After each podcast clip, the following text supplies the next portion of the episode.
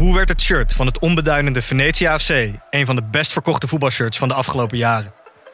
Wat is er zo geniaal aan de MLS-deal van David Beckham? En waarom vinden we het normaal dat jeugdspelers gezien worden als investeringsobjecten? In de podcast Grof Geld onderzoek ik, Sam van Raalte, voetbaljournalist, samen met merkstratege Per van der Brink de macht van geld in de voetbalwereld. Wat gaat er schuil achter de wereld van sport en glamour? En wie profiteert er? Luister naar Grof Geld en hoor hoe de Skybox de staantribune beïnvloedt. Op een dag ontdekte ik Villa Betty. Het grootste en het duurste huis van Amsterdam. Ik had het jarenlang over het hoofd gezien. Maar mijn buurman Kees niet. Hij ziet hoe zijn buurvrouw Betty op haar honderdste uit de villa wordt gezet. En al haar spullen op een openbare veiling worden verkocht. Wie heeft haar dit aangedaan? Ik ben Floor Doppen en in mijn podcast Villa Betty ga ik op zoek naar Betty's erfenis. Luister nu in je favoriete podcast-app.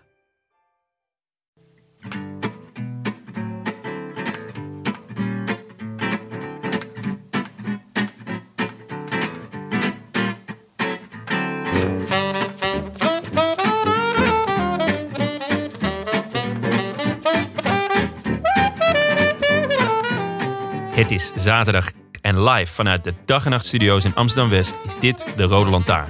De wielerpodcast van Het is Koers.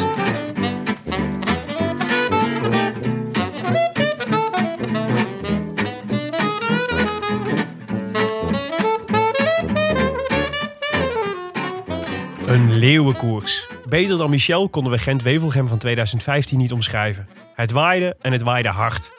Steegmans en Thomas vlogen de berm in. Jack Bauer gooide zijn fiets uit armoede in de plomp. Zelden hoorden we Michel en José zo vaak roepen om Renaat. Hun man op de motor. Tevens groot hertog van de moeren tot de konijnenpijp. We missen hem deze dagen, dat mag u gerust van ons weten. Hemel zij dank dat de man gewoon een telefoon blijkt te hebben... en dat er een kabeltje ligt tussen de dag- en nachtstudio en het huis van Renaat. Want al is het nog altijd geen koers, praten over wielrennen kunnen we natuurlijk wel. Bijvoorbeeld dus over die Gent-Wevelgem van 2015... waarin vriend van de show Jurgen Roelands een schitterend solonummer opvoerde... Geraint Thomas een waanzinnige talent etaleerde... en de snifsnaf uiteindelijk met de bloemen ging lopen. Vandaag blikken we terug op Gent-Wevelgem 2015... met voor het laatst op het podium Luca Paulini. Hij is nu in het zicht van de vaste camera. Uh, ellebogen wijd uiteen. Kijkt nog eens om, maar zal dan voor zich uit die boog wel zien hangen. Nog 300 meter. Paolini. Het uh, lijf. De benen. En het hoofd. Hij heeft het uh, heel verstandig aangepakt. Maar heeft een formidabele koers moeten rijden om er vooraan bij te komen. En is er dan ook achtergelaten. In deze wedstrijd wint alleen maar iemand die die overwinning verdient. En dat is Paolini. I wish I could be in the south of France. In the south of France. Sitting right next to you. Jonne, Willem, even een uh, sanity check. Hoe staan jullie ervoor? Ja, ik uh, sta op punt om een, einde, om er een einde aan te maken. Oh, ja? Ben je vereenzaamd afgelopen? Nee, helemaal niet. Nee, ik voel me, voel me kip lekker eigenlijk. Uh, ja, uh, mijn dochtertje is gisteren twee geworden. Oh, hey. gefeliciteerd. Ja. Proficiat. Dus uh, dat hebben we gevierd in de binnentuin. Oh ja. Dus uh, met wel gewoon anderhalve meter afstand. Met anderhalve meter afstand. maar er waren echt één vriendin van Emma en haar vriend en dochtertje. En ja, die bleef inderdaad op, op gepaste afstand. Maar desalniettemin erg leuk. We kregen allemaal cadeautjes opgestuurd. En ja, zij is twee. Dus dan ga je langzaam aan begrijpen wat jarig zijn inhoud. En dat was met name dat ze gewoon de hand in de taart mocht steken. Zo vaak ze wou. En het dan in haar mond mocht stoppen. Dus dat was echt awesome. Rijstcakes, altijd. Ja, was echt genieten. En jij Willem? Nou, met mij gaat het ook wel goed hoor. Ik heb het idee dat ik deze week een beetje, een beetje ritme heb gevonden. Ja. Dus dat, uh, dat je met het... Dat, uh, Qua dans. Ja, ja, precies. Dat Latijns-Amerikaanse wat toch in mij zit. Nee, uh, het ritme in de, tussen, tussen de verdeling tussen werken en een beetje homeschooling en een beetje kinderopvang spelen. En, en nou ja, de tijd voor, voor jezelf zit er niet echt heel veel meer in. Maar de, de beetje daar de balans in vinden, dat is deze week wel redelijk gelukt, vond ik. Maar ik blijf het wel echt tering zwaar vinden hoor. Om, om zeg maar kinderen, twee kleine kinderen de hele dag te moeten vermaken thuis. Ja, ja, ja dat is het ook. Ik, ja, ik ben ook, ik vind een frustrerende tijd. Het is echt gewoon binnenzitten. Je bent gewoon fulltime entertainer. Ja. En ik ben ook, eh, ik merk ook dat ik totaal sentimenteel ben eh, deze week door alles wat er gebeurt. ik zit gewoon, eh, ik, ja, je kan, ik kan aanzetten op tv wat ik wil, maar ik raak er gewoon geëmotioneerd van. Misschien komt het gewoon dat ik te veel, weet je, te veel binnen zit en uh, Laatste aan aflevering van De Wereld Draait Door. Laatste aflevering van Ja? Kwamen de Waterlanders? Gaat nat. ik, eh, af- de Wereld Draait Door aflevering over Nouri. Nou, Oh ja. draag mij maar weg hoor. Ja, maar die was ook natuurlijk wel heftig. Ja, en die gewoon die leader van Nederland 1, weet je wel? Waar, ze, waar, ze, waar je gewoon een soort van, eh, eh, ja, wat is het ook weer? Wat zegt ze ook weer? Eh, samen zijn of zo. Het is, het is gewoon een leader. En elke keer... Laat, laten we wat meer naar elkaar omkijken. Wat schitterend. Is dat hem? Dat vind ik zo'n waardeloze zin. Nou, waarschijnlijk... Laten we wat meer naar elkaar omkijken. KRO of Waarschijnlijk als ik hem heb gezien afgelopen week ben ik volgeschoten. ja, moet ik. Ja, ik Ja. snap het wel. Maar er is ook zo'n enorm schisma in de wereld momenteel tussen... Zeg maar, de ene deel van de mensen, dat zijn vooral denk ik mensen zonder kinderen... die in één keer superveel tijd hebben voor alles. Dus die dan allemaal boeken gaan lezen en daar dan ook allemaal tips over geven. Wat je, of wel, deze film zou je nu moeten kijken. Of deze cursus zou je, kun je nu eindelijk een keer volgen. Of, eh, en, eh, en dan een ander deel, zeg maar, die echt die in een soort totale squeeze zit en gewoon geen enkele tijd, geen enkele minuut vrij meer heeft in de, gedurende de dag. Zoals pas- wij, Willem. Zoals wij, ja, precies. Maar ik merk ook dat ik dus, ik heb dus geen geduld met mensen die dan eh, allemaal tips gaan geven over wat je zou moeten, wat je zou moeten doen in tijden van, eh, van eh, zo'n lockdown. Dus dat, eh, ik, die, Maar daardoor mis je dus ook heel veel tips. Dus ook heel veel tips hoe je dan je kinderen... eh, ja, nee, nou die jongen. tips, die, tips lees, die tips die krijg ik dan nog wel mee. Maar dat, Ja. dat is toch, dat, het is, dat begint steeds frustrerender te worden. Ik ga dit geen maanden volhouden. Maar Willem, eh, daarover gesproken. Je had een tip voor een documentaire op Netflix. Ja, als je dan toch even eh, moet kijken. Nee, ik heb hem dus ook nog niet. Ik heb me hier echt heel lang op verheugd. En ik heb hem dus ook nog niet kunnen kijken hierdoor. Dus er Ja. staat nu op, eh, op Netflix staat ehm, eh, El Dia Menos Pensado. Een eh, document, de, de, dag die je nooit had verwacht, volgens mij. Van, eh, over, eh, op Netflix over, de, over Mobistar in 2019. En eh, zesdelig. Allemaal zes delen van 20 minuten. Dus je kunt even je lol op. Ja. Maar dat is een soort ehm, ehm, eh, Drive to Survive, maar dan over wielrennen. Heb je dat Drive to Survive gezien? Over Formule 1? Nee. Dat is ook een hele leuke serie op, eh, op Netflix. Maar ja, dan moet je net van Formule 1 houden. Maar deze gaat dus over wielrennen. En ze zitten echt inside Mobistar, zeg maar. En ze volgen... ehm, het gaat eigenlijk... De hoofdmoot is eigenlijk eh, de Giro van Carapaz. En de aanloop naar de Tour. Waar Landa en Quintana allemaal ruzie maken. en, in de, en, en Valverde die zich nergens iets van aantrekt. Voortdurend. dat is ook heel mooi. Maar dus het, ik heb twee afleveringen gezien. Die waren echt wel veelbelovend. En, ehm, en eh, eh, ik, eh, ik sprak eerder vandaag Dylan van Baarle eventjes. En die had hem namelijk ook al gekeken. En die zei dat met name Quintana er echt heel beroerd van afkwam. Dus dat was echt heel zielig eigenlijk. Maar Ja. ehm, ja, dus dat is nog... Mocht je wel, wel tot de mensen horen die tijd hebben nu... dan moet je vooral die documentaire gaan kijken. En mij vertellen wat je ervan vond. Wat, wat was de titel? El Dia Menos Pensado. Mooi gezegd, Willem. Ja, prachtig. Goed, we, hebben, we gaan natuurlijk niet over wielrennen praten. Drank, drank heb ik nodig. Ja, zonder alcohol. Ehm, we, hebben, eh, we doen vandaag iets anders dan normaal. Eh, we, hebben iets, we hebben het allemaal iets omgegooid. Maar een van de dingen die we vandaag gaan doen is eh, bellen met eh, een van onze eh, all-time heroes. Renaat! Renaat Schotten. en, Ze moeten niet even een Renaat-wedstrijdje doen... wie het beste kan, eh Renaat kan ja, ik kan die R sowieso niet doen. Ik kom uit Leiden. Ik kan alleen maar Jon- Renaat. Jonne, probeer jij hem? Renaat! Renaat. Renaat! Hey Renaat, gooi die, eh, gooi die barres vol, joh. Oude rover. Ja, dus inderdaad. Probeer nog één keer, Tim. Dit moet, ik, ken je niet, Je hè? die- die- R- die- Renaat. nee? Jawel, is al dichterbij. Oh, wauw. Maar Oké. Jonne, je had dus even... Oh, je hebt hem nog niet gedaan, Willem. Of? Renaat! Ja. Renaat op de motto. Eh, naar je had, hem, eh, je had hem even gevraagd ook eh, wat we dan moeten drinken vandaag eh, hierbij. ja, en daar kwam eh, Guinness uit. Guinness, nou, dat zal hij jou een plezier mee doen. Nou, het zal je verbazen, maar ik vind Guinness dus best lekker op zijn tijd. Het moet niet, eh, niet te vaak, maar ik vind af en toe... eh, Eén keer in de tien jaar. ja, zoiets. nou ja, gewoon als hij goed... eh, ik, zo half lauw vind ik niet lekker, maar als hij gewoon goed, eh, goed koud. En ehm, eh, hij eh, eh, zei dus, nou, neem een Guinness en neem hem uit blik. Want dat is veel beter eh, dan uit fles. Oh ja, uitstekend. Dus we hebben hier ook we hebben hier zes blikken. We kunnen er zo meteen ook nog gewoon eentje open trekken als we met hem bellen. Ja, het is ook ons uitje, ons uitje hè. dus eh, ik zeg we gaan ons bezatten. Nou, maar het is wel leuk. Hè? Het is klassieke Ierse bier. En eh, het is niet zwart. Je mag niet zeggen dat het zwart is. Hè? Het is ruby red. Ruby Red. Ja? Als je goed kijkt, is het rood. Zeg, zeggen ze. Maar dan moet je wel heel Dan goed moet je heel goed kijken, ja. Oh, zo, En- ja, als je en- een beetje tegen het licht inhoudt. En als ik nou wel een fles heb Jonne, wat moet ik daar dan mee doen? Eh, eh, ja. Eh, oh! Eh, ja, dan eh, kan je er stoofvlees mee maken. Goeie tip van Renaat. Ja. Ja, ja, precies. Oké, nou, we gaan, we gaan laten we beginnen met eh, eh, even terugblikken op de koers waar het natuurlijk vandaag over te doen is. Maar niet voordat we even luisteren naar een woord van onze sponsor. Voordat we echt beginnen, even dit. Deze aflevering wordt gesponsord door BBB Cycling. Producent van meer dan 1500 verschillende fietsonderdelen. Van helm tot zadels en verlichting. Je kent ze misschien als trotse sponsor van Circus Wanti. Als fanatieke koerskijkers laten we ons graag bijpraten over het nieuwste materieel en snufjes van de renners. Daarom belden we voor deze aflevering even met BBB om ons goed te informeren. Want wat heb je nodig voor een koers als Gent-Wevelgem? En vooral voor zo'n editie als Gent-Wevelgem 2015?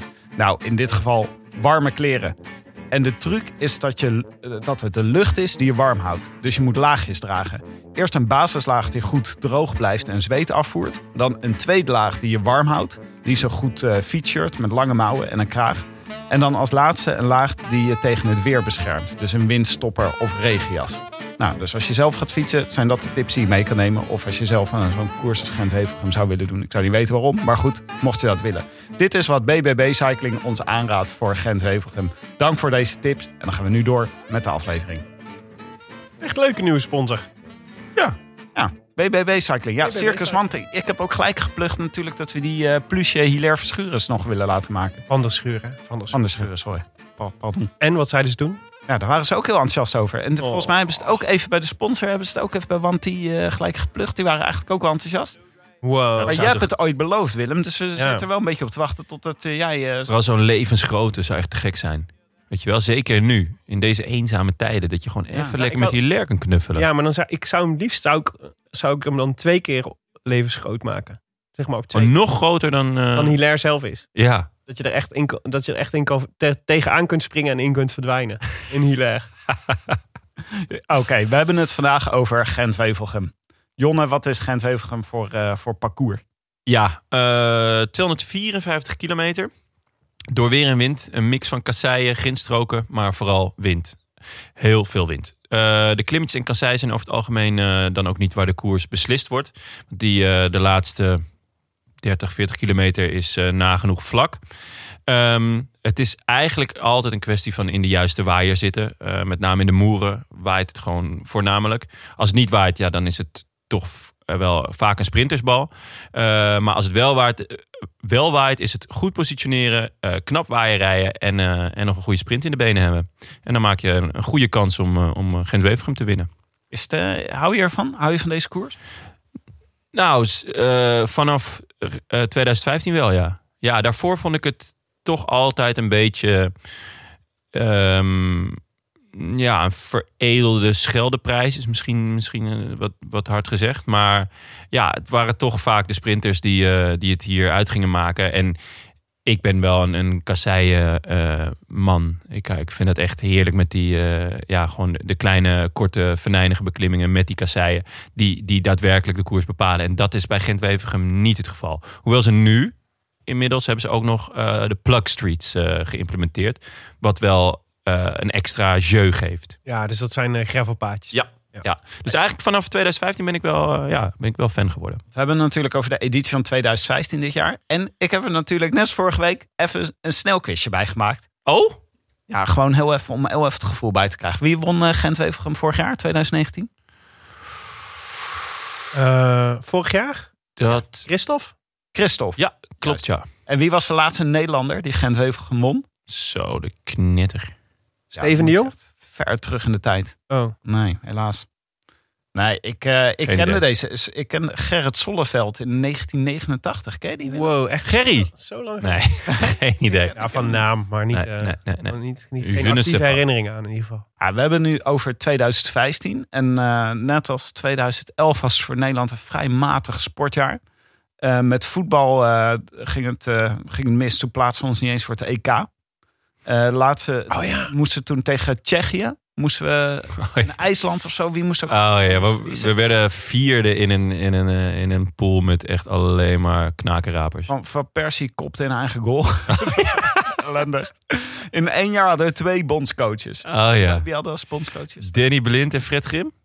Of nee, Guus Hiddink en Danny, Guus Hiddink en Danny Fred Blind? Grim was bondscoach. Fred is, eh, Fred Grim is één, één wedstrijd bondscoach geweest. Ja, toen, eh, Oh, dan toen, hadden we er drie misschien. toen Danny is opgestapt. Eh, of toen Guus is opgestapt of was- Danny is opgestapt. Ik heb voor mijn gevoel is dit nog veel recenter. Maar dat is dus kennelijk niet zo. Nee, dit was... Time flies when you're having Ja, fun. 2015 is ook weer niet zo gek lang geleden. Guus Hiddink Nee. trad toen dus aan als bondscoach. Ja, en, en die werd vervangen toen door, door Danny Blind, toch? Nou, andersom. Huh? Toch? Nee, Danny Blind ging toch bij hem in... ehm, Sorry, ik heb deze... Ik ben... eh, Goeie quiz, Tim. goeie, slechte quizvraag. Ik zoek nog even uit. Goed. Bob. Eh, eh, in de Vuelta deden we het beter in 2015. We hadden drie Nederlandse etappenwinnaars. Maar deze uh, Vuelta eh, Ja. herinneren we ons vooral door... de ontbolstering van eh, Dumoulin als, eh als ronderenner. Ja. Ja. Oh, wat heb ik daarvan gebaald.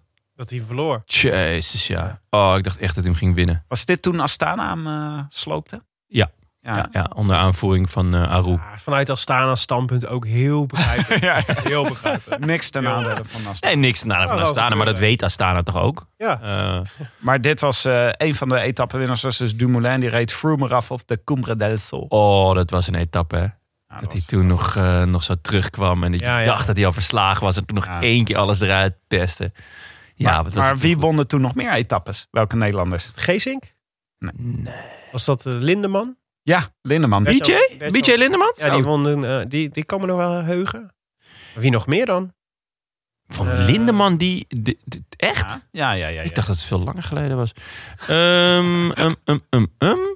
Een- Nog een e- Nederlandse etappenwinnaar in de Vuelta van 2015. Zo. Dus hadden we ook niet echt sprinters nog. Nee. Nou, nou. Sorry, even Mark Marie uitbrengen. nou, nou Willem. Eh, in de, eh, hè? Danny van... Danny van Poppel, ja, ja. Oh, echt? Oh, ja, sorry. tuurlijk. Sorry. Oh, Ja. ik ging het net te vroeg zeggen. Ah, ja, ja, ja. Nee, als een echte Danny van Poppel. Ja. Gewoon net iets vroeg gezegd. ja, ja. Precies. Oh, wauw. Oké, maar dit was dus 2015. En, Ja, eh, wat een jaar. en wij gaan het hebben over Gent. Mag, mag ik dan ook nog even een eh Ja, leuk. quizvraagje? Ja. Oké. De, de, de 2015, wie wonnen de monumenten? Laten we Milaan Sanremo beginnen.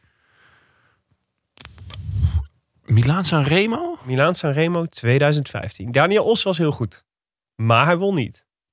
Ehm, ehm, ehm, ehm, ehm. Naast Rema, dit hebben we, dit hebben we vorige week nog besproken. Eh, was Ik het gok- Cavendish? ik ga voor Dekenkop. Het is Degenkop. Oh. Ja. Wie won de Ronde van Vlaanderen dat jaar? Jonne? Christophe. Ja, voor eh Niki Ja. Terpstra. Oh ja. Ja. Wie won Parijs-Roubaix in 2015? Weet je die ook, Jonne? Ja. Echt? Ja. Schrik je uit je mouw. Ah, op zich. Ja, maar dat kwam ook... Dat, dat was namelijk zijn Parijs-Roubaix. superjaar. Was dit... Nee, maar dat was niet Ik Terpstra. moest, ik moest net even denken, maar volgens mij is het Dekenkop. Terpstra was ook 2000, was 2014. Degenkop. Volgens mij is het Dekenkop. Die won Milaan Sanremo en Parijs-Roubaix. Ja. Eh, in één jaar. Ja, en, en het jaar daarna verongelukte hij volgens mij. En is hij nooit meer zo goed geworden als hij Ja. was. Ja, Kreeg je een ongeluk. Ja, Ja, nou, hij was bijna zijn vinger kwijt, jongens. Ja, maar dat is de, verongeluk betekent dat je dood bent. Ja, is dat zo? Is dat een heel gevoelig... eh, Oké, sorry. Ja. Zo ik, wist zei, niet dat, ik wist niet dat dat definitief zei was. iemand in het kader van de, van de corona-update... zei eh, vandaag iemand tegen mij over een gezamenlijke vriend... die, eh, die eh, ziek, heel erg ziek was geweest. En die zei, die, die zei hij is het hoekie om. Oh, ja. en toen, Kan niet, toen, kan niet. toen Nee. dacht ik, ja, maar dit betekent dat hij dood is. En volgens mij wil Ja. je zeggen, hij heeft het ergste gehad. ja, Dat is best wel belangrijk, zeg maar. Ja, dat dat die twee een- dingen uit. vind ik een heel wezenlijk Ja. verschil, ja. Het ging namelijk heel goed met hem. Het was zeg maar, hij was in, aan de betere hand. Maar dat- Ja. de uitdrukking is niet, Nee. hij is het hoekie om. goed, you know who I'm talking to. Ehm, wie won Luik Bastenaken Luik? Valverde. Ja, denk ik ook. Verder. Ja, ja, ja. Volgens mij won hij alles toen. we hadden het net over heuvels, die toch? documentaire, El Dia Menos Pensado, of de, de Netflix-serie. Daar zit dus Valverde, speelt daar ook een belangrijke rol. En die vertelt dan eh, waarom hij in de 2019 Luik Bastenaken Luik afstapte, of moest afstappen. En dat blijkt dus het geval omdat hij tijdens een trainingsrit, een, zoals hij zegt, een Van der Poeletje had geprobeerd. Eh, namelijk een wheelie had proberen te maken en vervolgens genadeloos op zijn- muil was gegaan. en daar, daarom, daar een blessure aan over had gehouden. Echt? Fantastisch, toch? Ja, dat is wel vet, ja. Ja. Oké, en eh, Lombardije? 2015?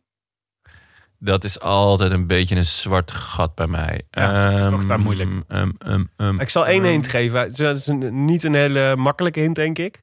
Maar zijn bijnaam is de kwal van Messina. Ja, hit nou. Ik wilde, Chavez? Ik, Chavez?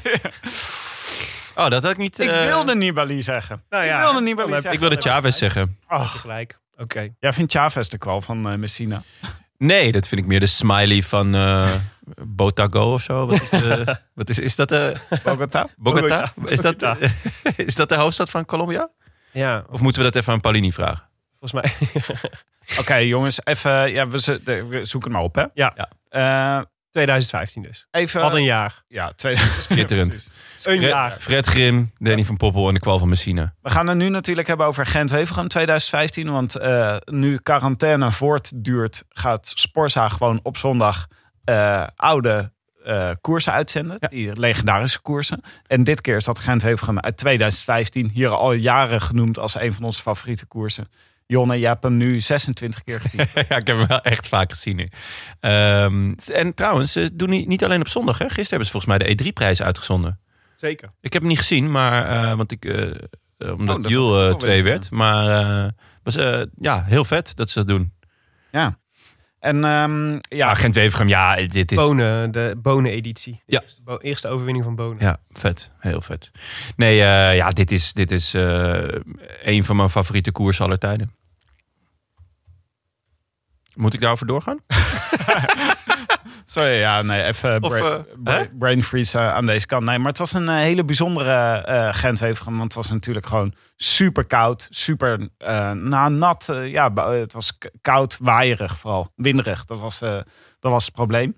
En Sporza was niet de hele dag live. Die kwamen erin op 134 kilometer van, van de finish. Toen het heel hard waaide en het was echt volstrekte chaos op dat moment in het peloton. Jonne, weet jij nog waar je was eh, tijdens deze Gent-Wevelgem? Eh, nou, aanvankelijk was ik, eh, eh, zat ik dus niet te kijken, maar toen kreeg ik honderdduizend appjes wat er allemaal gaande was. Ehm, ik weet eigenlijk niet zo heel goed wat ik wel aan het doen was. Eh, maar toen heb ik alles laten vallen en ben ik gewoon. Ik was je wielrennen aan het kijken op de bank. Ja, maar, maar misschien wa- was er dan nog een andere koers gaande. Of ja, de Ronde van Catalunya was natuurlijk ook bezig. Misschien zat ik daar lekker in. Nee, dus. ehm, eh, maar ik weet niet meer ex- de, de plek zelf. Maar nee, jij?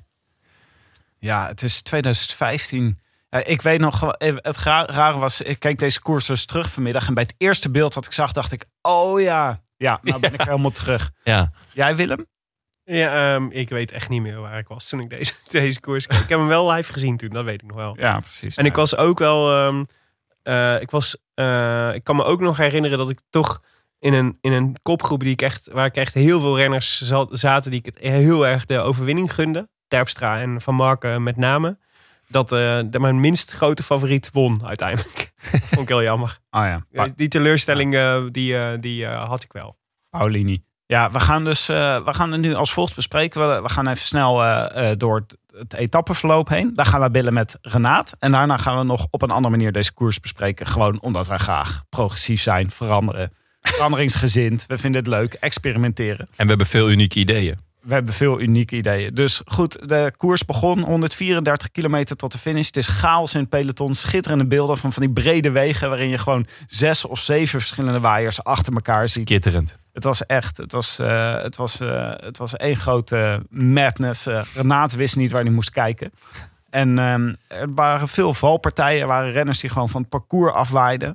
We, hebben een, eh, we zien bijvoorbeeld eh, Wiggins die eh, vroeg afstapt. eh Chavanel die zijn jasje niet uitkrijgt en over het parcours zwabbert. Cavendish die op de grond ligt.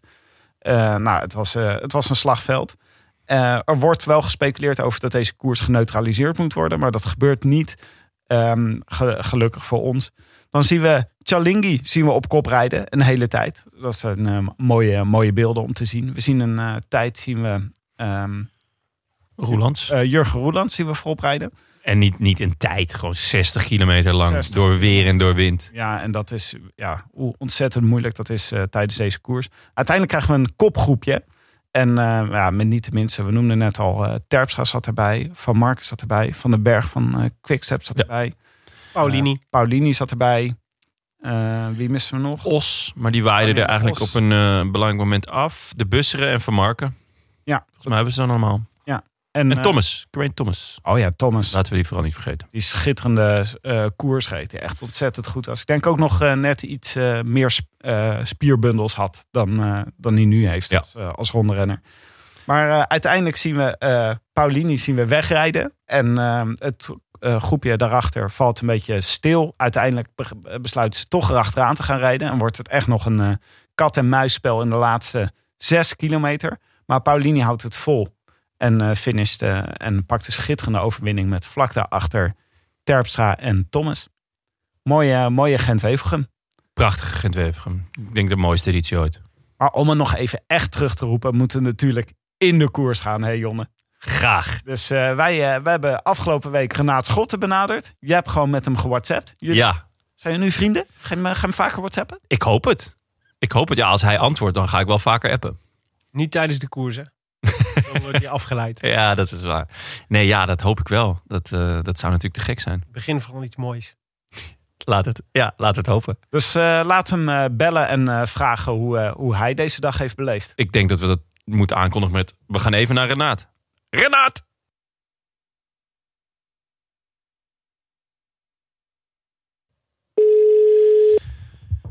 Oké, eh, ik neem in principe de lead, maar jullie kunnen gewoon eh, ook... eh, Hallo. Hi, Renaat, met Jonne spreek je. Hel. Hi, hoe is het?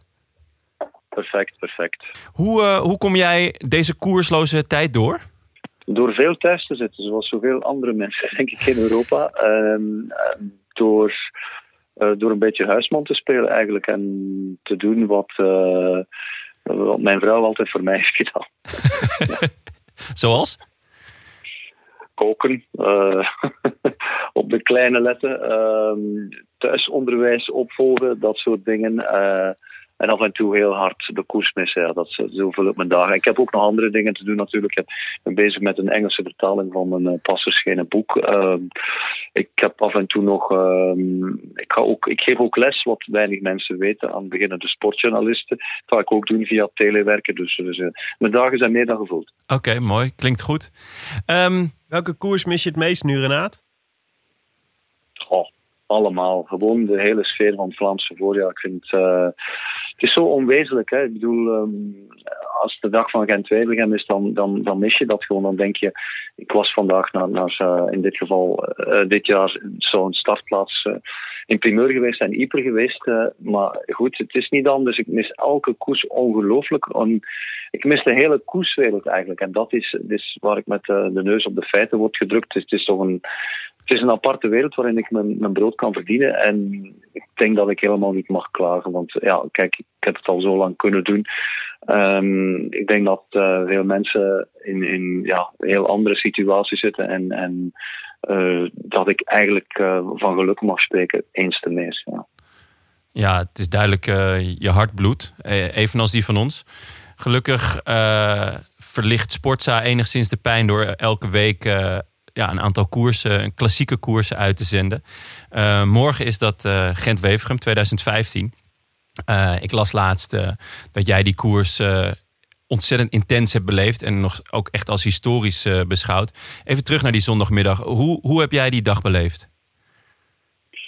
Goh, het, begon eigenlijk al met de, met de weersvoorspelling die dag, hè, die toch over behoorlijk veel wind sprak. En toen al wisten we bij de start ja, dit wordt een waaierkoers zonder voorgaande. Maar dat het zo erg zou worden, dat het ook een, een, een stormkoers zou worden, ja, dat dat eigenlijk niemand vooraf uh, ingeschat op die manier. En, en zo begon de, dan, de dag dan met die start vanuit Deinzen. En het werd eigenlijk onmiddellijk in, in waaiers getrokken. En het, het, is, het is nooit gestopt. Je kreeg eigenlijk een, bijna een finale van, van 250 kilometer. Had het gevoel dat de streep elk moment om de hoek lag, maar dat was natuurlijk niet zo. En uh, we waren begonnen aan iets, een, een soort wedstrijd waarvan we echt niet wisten waar het zou eindigen. Ja. Ja, Michel en José hebben het een aantal keer over eh, of het misschien geneutraliseerd moest worden. Had jij dat gevoel ook op de motor? Ik denk iets minder, omdat ja, je, voelt die wind. Je, je voelt dat je overeind kan blijven. Maar ik heb natuurlijk ook de valpartijen gezien. Ik heb ook renners zien weggeblazen worden van een fiets. Zoals Gert Steegmans, die letterlijk uh, in de grachten van de moeren waaide. Dat was nog voor de, de rechtstreekse uitzending. Uh, op zo'n momenten denk je wel, wat gebeurt hier toch allemaal? Um, nu, om een koers te, te neutraliseren, daar is meestal wel wat meer voor nodig dan wat wind. Is wat wind een, een schrommelijke onderschatting natuurlijk van de omstandigheden die dag. Want ik denk dat uh, met de huidige stand van zaken, met het uh, Extreme Weather Protocol van de UC dat nu in voegen is dat die koers vandaag gewoon niet meer zou gereden worden. Ergens is dat jammer, kan je zeggen, maar anderzijds, ja, het was op het randje en bij momenten was het erover. Ja, dat is waar. Had je het wel eens eerder zo bond meegemaakt, een koers? Met die wind, nee. Ik had, al, ik had ook al een Gent-Wevelgem meegemaakt twee jaar eerder, 2013. Een, een soort extreme kou Gent-Wevelgem, die toen met een andere startplaats uitpakte door de omstandigheden bij, bij echt vriestemperaturen. Zijn toen in auto's en, en bussen tot aan Gistel gebracht, ergens in West-Vlaanderen, om dan van daaruit te starten. Dat was, uh, dat was ook al iets, maar, maar zo'n koers met, met zoveel wind als die dag heb ik nooit meegemaakt in, in de 15 jaar dat ik op de motor zit. En ik vrees een beetje dat ik dat ook nooit meer zal meemaken. Je had het net uh, over Steegmans, die, uh, die dus uh, inderdaad de gracht inwaaide. dat was niet, niet op beeld. zijn er nog meer ja, dingen uit beeld geweest die wij dus niet hebben gezien, omdat de uitzending nog niet begonnen was, die jij wel hebt gezien? Goh, ik denk dat te veel om op te noemen eigenlijk. Hè. um, ik herinner me dat ik um, in de uitzending op de kasseien van, van Kassel reed en dat ik riep. Uh, en van Hagen wordt hier knal in de, in de dranghekken gecatapulteerd. En ik denk dat ik toen in de uitzending zei zonder erg. Nu ja, zonder erg. Achteraf bleek dat hij bij die val gewoon zijn sleutelbeen had gebroken. Dus, dus uh, als, als, als, een blaadje, ja, wow. als een blaadje papier knalde hij tegen de, de naderhekken. Er bestaan geen beelden van, maar ik heb hem wel zien vliegen, ja. Nee, klopt. Ik heb, ik heb het je horen zeggen inderdaad. Maar uh, niet, uh, de, de, de, ze schakelden toen niet over naar, naar zijn valpartij.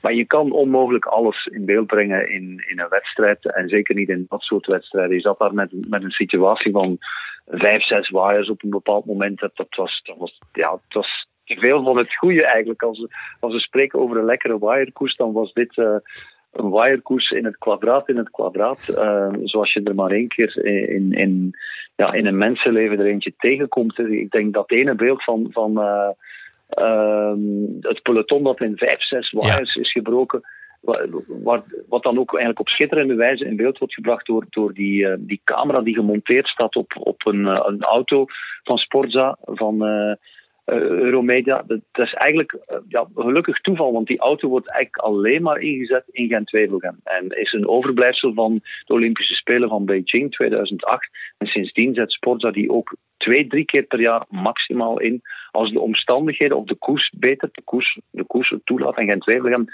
is dat soort wedstrijd waar die wagen wordt, uh, wordt ingezet. En vandaar dat je, dat je die beelden, ja, die, die wat mij betreft onvergetelijke ja. beelden kreeg op 130 kilometer van de streep. Dat was zo ver van de aankomst, maar eigenlijk was dat al de, de finale avant la lettre. Vijf, zes waaiers en renners die, die spartelden tegen de wind in, in de hoop naar de volgende waaier te geraken of vooral te overleven in de waaier waarin ze zaten. Ja, dat, dat waren situaties. Uh, dan, dan dat recht blijven op de fiets, dat schuin hangen op de motor. Uh, nu, onze motor is nog behoorlijk zwaar, maar die renners die moesten echt schuin rijden in de wind. Of ze doken gewoon, ze piepelden gewoon tegen het beton. Ja, zo simpel was het. Ja. Wow. Het was ook volgens mij een koers. Ik kan me niet heugen dat ik ooit een koers op de spoorzij heb gezien waar jij zo vaak in de uitzending werd gehaald. Het was volgens mij echt letterlijk om de vijf minuten werd je, werd je naam weer omgeroepen. Om weer even duiding te geven. Ik denk meer vijf minuten. Dat zou kunnen, zou kunnen. Ik heb hem uh, recent eigenlijk niet volledig opnieuw bekeken. Ja. Ik, ik, ik, kijk wel, ik ga morgen nog eens kijken. Um, ja, ja, er was gewoon zoveel te melden. Het is, vrij simpel. Als ik op die motor zit, dan, dan vraag ik antenne als ik denk dat er iets te melden valt. En dat was die dag nu eenmaal meer dan gebruikelijk het geval, ja. Ja, Wanneer eh, kwam bij jou het besef, want je zegt dit is de koers die je één keer in je leven meemaakt. Wanneer kwam, kwam dat besef bij jou? Was dat al tijdens de koers? Van wat, wat maken we hier mee?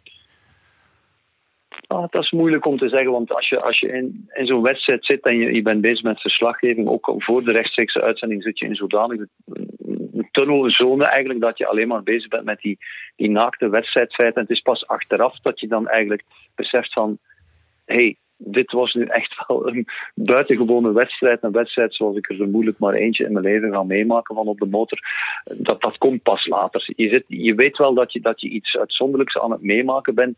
Maar dat echte besef dat komt pas achteraf. Want tijdens die wedstrijd zit je gewoon in die zone waarin je probeert zo goed mogelijk verslag uit te brengen van de feiten. En de feiten waren, zoals ik net al zei, ontelbaar die dag. En uh, geldt dat ook voor angst? Kan me voorstellen dat je achteraf terugkijkt en poeh, denkt, oef, het was eigenlijk best wel risicovol, ook voor jezelf.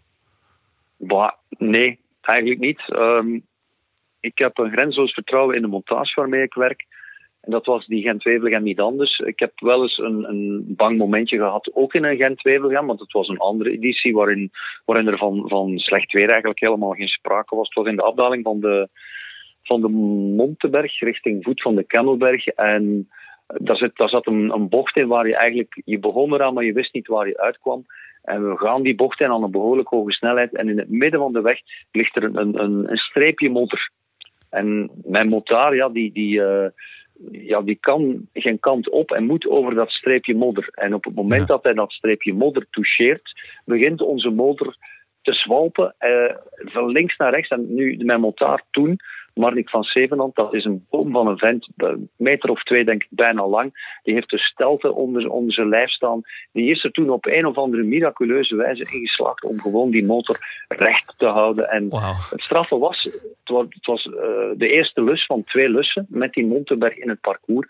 De volgende lus hebben we gewoon op dezelfde plek gepasseerd, maar toen was de schrik alweer voorbij. Zo eenvoudig is dat. Je komt in een risicovolle situatie. Je denkt van, oké, okay, daar gaan we. Nu worden we de berm Maar met zijn lange stelte heeft hij toen ervoor gezorgd dat we recht gebleven zijn. En ik zit hier aan een bureau thuis. Ik ga hout vasthouden. Misschien hoor je het. Ja, ja, ja. Ik hoop dat het nooit gebeurt dat ik van de motor val. Dus uh, het is tot nu toe nog niet gebeurd. En ik ga dat proberen zo te houden samen met mijn montage. Renate, kun je eens vertellen hoe je je werk eigenlijk doet tijdens zo'n koers? Bepaal jij naar welke groep je toe rijdt? Of uh, hoe, hoe werkt dat? Of doe je dat dan in overleg met de studio? Of hoe, hoe gaat dat precies?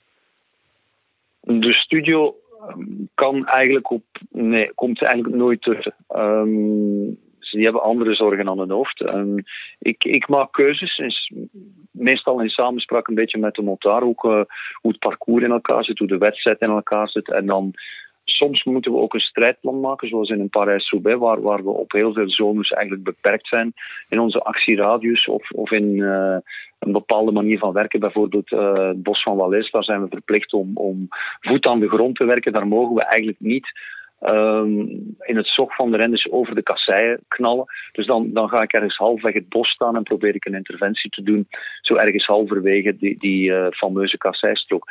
Bij andere stroken heb je dan weer een ander plan. Uh, maar eigenlijk komt het er altijd op neer dat, je, dat, je, ja, dat de beslissing bij mijn motar aan mezelf ligt. En als ik dan denk van hier kan ik iets over melden, dan vraag ik antenne. Zo eenvoudig is het. Dus er komt heel veel improvisatie bij kijken. Maar je probeert natuurlijk min of meer vanuit een, een soort strijdplan te vertrekken dat je voor een wedstrijd in je hoofd hebt um, rekening houden met de aard van het parcours, de ruimte die er is, waar je kan rijden uh, voor, voor er een helling zit aan te komen. In de Ronde van Vlaanderen kennen we die dan natuurlijk als ons broekzak en weten we, daar hebben we nog kans om een groepje voorbij te, te steken, dat soort dingen. Daar kunnen we dat niet meer doen. Als we op dat punt niet voorbij die groep zitten, dan komen we te laat op de top van die helling. Ja, er zijn heel veel factoren tegelijk waar ik waarmee je rekening moet proberen te houden. En het is altijd, ja, sommige dingen lukken, andere dingen lukken niet. Het blijft altijd een, elke koers opnieuw is een verhaal van, van trial and error. Het is niet anders. En um, hoe heb jij dan die, uiteindelijk die, die, die gent hoe heb jij hem overleefd? Ben je dan helemaal gesloopt uh, na zo'n koers? Of, of valt dat uiteindelijk wel mee? Meestal ben ik inderdaad gesloopt naar, naar een klassieker van 250, 260 kilometer. Dus, dus, en dan spreek ik over genre Parijs-Roubaix, Ronde van Vlaanderen, die Gent-Wevelgem. Ik kan het me niet meer precies herinneren wordt ook al een dagje ouder, het is vijf jaar geleden. Uh, maar ik, ik, denk dat ik toen hetzelfde gevoel zal gehad hebben als bij de, de doorsnijronde van Vlaanderen. Dan, dan, uh, um, als ik van zo'n dagje motor stap, dan, dan, uh, dan piepen mijn oren door de verschillende geluidsbronnen die er, erin gepompt zijn dan, ja, dan ben ik leeg, ook fysiek, door de focus, door, door de intensiteit waarmee je die wedstrijd beleefd hebt. Want het is toch telkens wel iets, zelfs, zelfs een wedstrijd waarin, of een klassieker die een, vrij voorspelbaar verloop kent. Je blijft met, met de, 260 kilometer op zo'n motor zitten, is sowieso fysiek slopend. Ook al zit ik daar eigenlijk niks op te doen tussen aanhalingstekens. Ik, ik bestuur die motor niet, ik ben passagier. Maar door de focus uh, en door, door de de intensiteit en de, de, ja, eigenlijk alle concentratie die je in de, de, verslaggeving stopt van zo'n wedstrijd, ben je wel uitgewoond na afloop eh, van zo'n motordag. Ja, dat wel. Ja, ik kan me voorstellen. En um, wat is van, van deze koers, dus van Gent-Wevergem uh, 2015, wat is het moment dat jou het meest is bijgebleven? Van de editie 2015 bedoel je? Ja. Oh, de, ik, ik weet nog dat ik op de motor zat en toen um, Jurgen Roelands solo ging toen, ja, ik, ik was eigenlijk op dat moment uh, puur supporter van Jurgen Roelands. en ik hoopte tegen het betere weten in dat hij het zou volhouden. Uh, ja, hij is er niet in geslaagd. Ik zie nog altijd dat beeld uh, waarin hij als enige solo onder de Menenpoort in Yper reed. De Menenpoort die, die heel veel symboliek herbergt. Wereldoorlog 1, uh, op dit moment staat daar elke avond één eenzame klaroenblazer de last post te blazen in coronatijden. Ja, dat, dat beeld van, van Roelands, dat doet mij denken aan... Ik kan er niet aan doen. Ik, ik woon ook niet zo ver van de streek van, van Wereldoorlog 1. Het is een soldaat die terugkeert van het front. Hij is gelukkig niet gesneuveld op dat front. Jurgen Roelands ja. heeft de koers niet gewonnen. Dat is jammer. Maar hij had hem van mij uh, gerust mogen winnen. Ja, ja, ja, van ons ook. Dat was echt schitterend wat hij deed. Dat was echt heel mooi.